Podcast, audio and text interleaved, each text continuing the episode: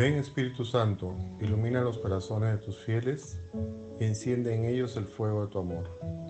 Envía Señor tu Espíritu y todo será cambiado y se renovará la faz de la tierra. Oh Dios, que llenaste los corazones de tus fieles con la luz de tu Espíritu, haz que sintamos con rectitud y gocemos siempre tus divinos consuelos. Por Cristo nuestro Señor. Amén.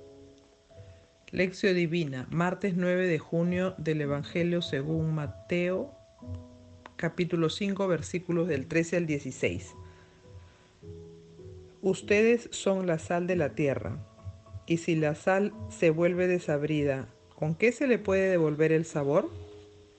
Ya no sirve para nada sino para echarla a la basura o para que la pisotee, pisotee la gente. Ustedes son luz para el mundo. No se puede esconder una ciudad edificada sobre un cerro. No se enciende una lámpara para esconderla en un tiesto, sino para ponerla en un candelero, a fin de que alumbre a todos los de la casa. Así pues, debe brillar la luz ante los hombres para que vean sus buenas obras y glorifiquen al Padre de ustedes que está en los cielos. Palabra de Dios te alabamos, Señor. Lectura. ¿Qué dice el texto bíblico en sí mismo? En el Evangelio de hoy recibimos una importante instrucción sobre la misión de la comunidad. Tiene que ser sal de la tierra y luz del mundo.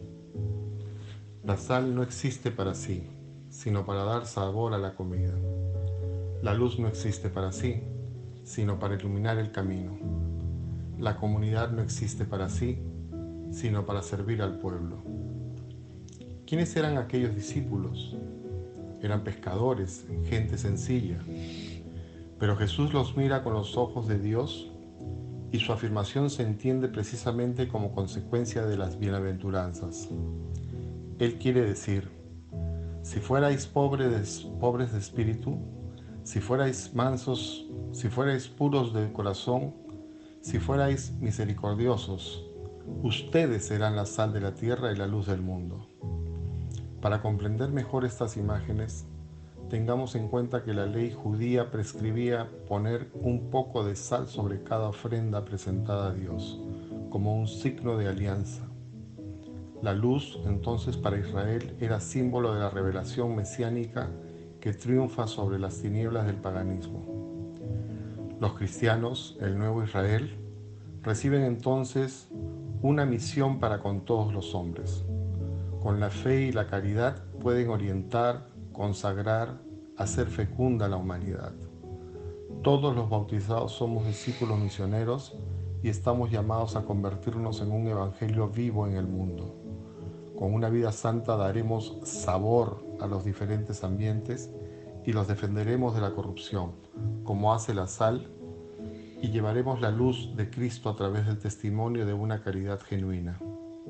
Pero si los cristianos perdemos sabor y apagamos nuestra presencia de sal y de luz, perdemos la efectividad.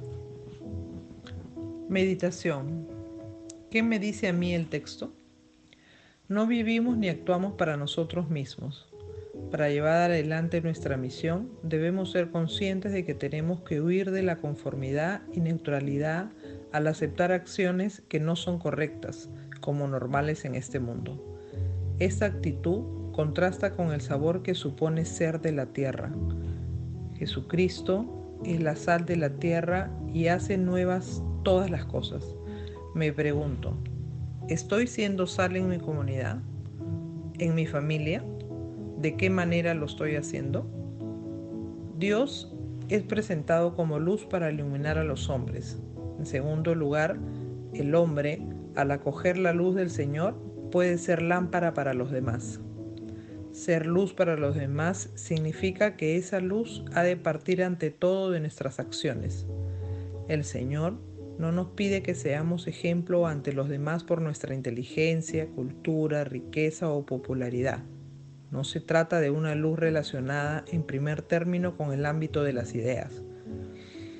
Se nos pide algo más concreto, obras de misericordia y justicia. ¿De qué manera estoy siendo la luz en mi comunidad? ¿Cómo me ven y ven nuestra comunidad cristiana?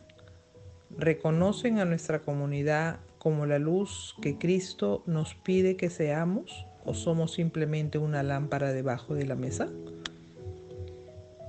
Oración. ¿Cuál es mi respuesta al Señor? Gracias Dios mío, porque me has hecho descubrir en este día la profundidad de tu Evangelio. No soy un buen cristiano simplemente cumpliendo alguna de tus enseñanzas. Solo si vivo en ti plenamente, tú vivirás en mí y así podré ser luz y sal para mis hermanos. Nuestra Señora de la Reconciliación, ruega por nosotros. Contemplación. ¿Qué conversión de la mente, del corazón y la vida me pide el Señor? Repetiré esta frase para que entre en mi vida y en mi corazón. Padre mío, quiero que vivas en mí plenamente para cumplir tu misión de ser sal para mis hermanos y luz con el brillo necesario para iluminar sus caminos. Amén. Acción. ¿A qué me compromete la palabra? Vivir este día sabiendo que debo ser sal y luz en mi comunidad. En este día algo tiene que ser sazonado y algo debe quedar iluminado por mí. Ejercicio de la lección divina para el grupo Nazaret.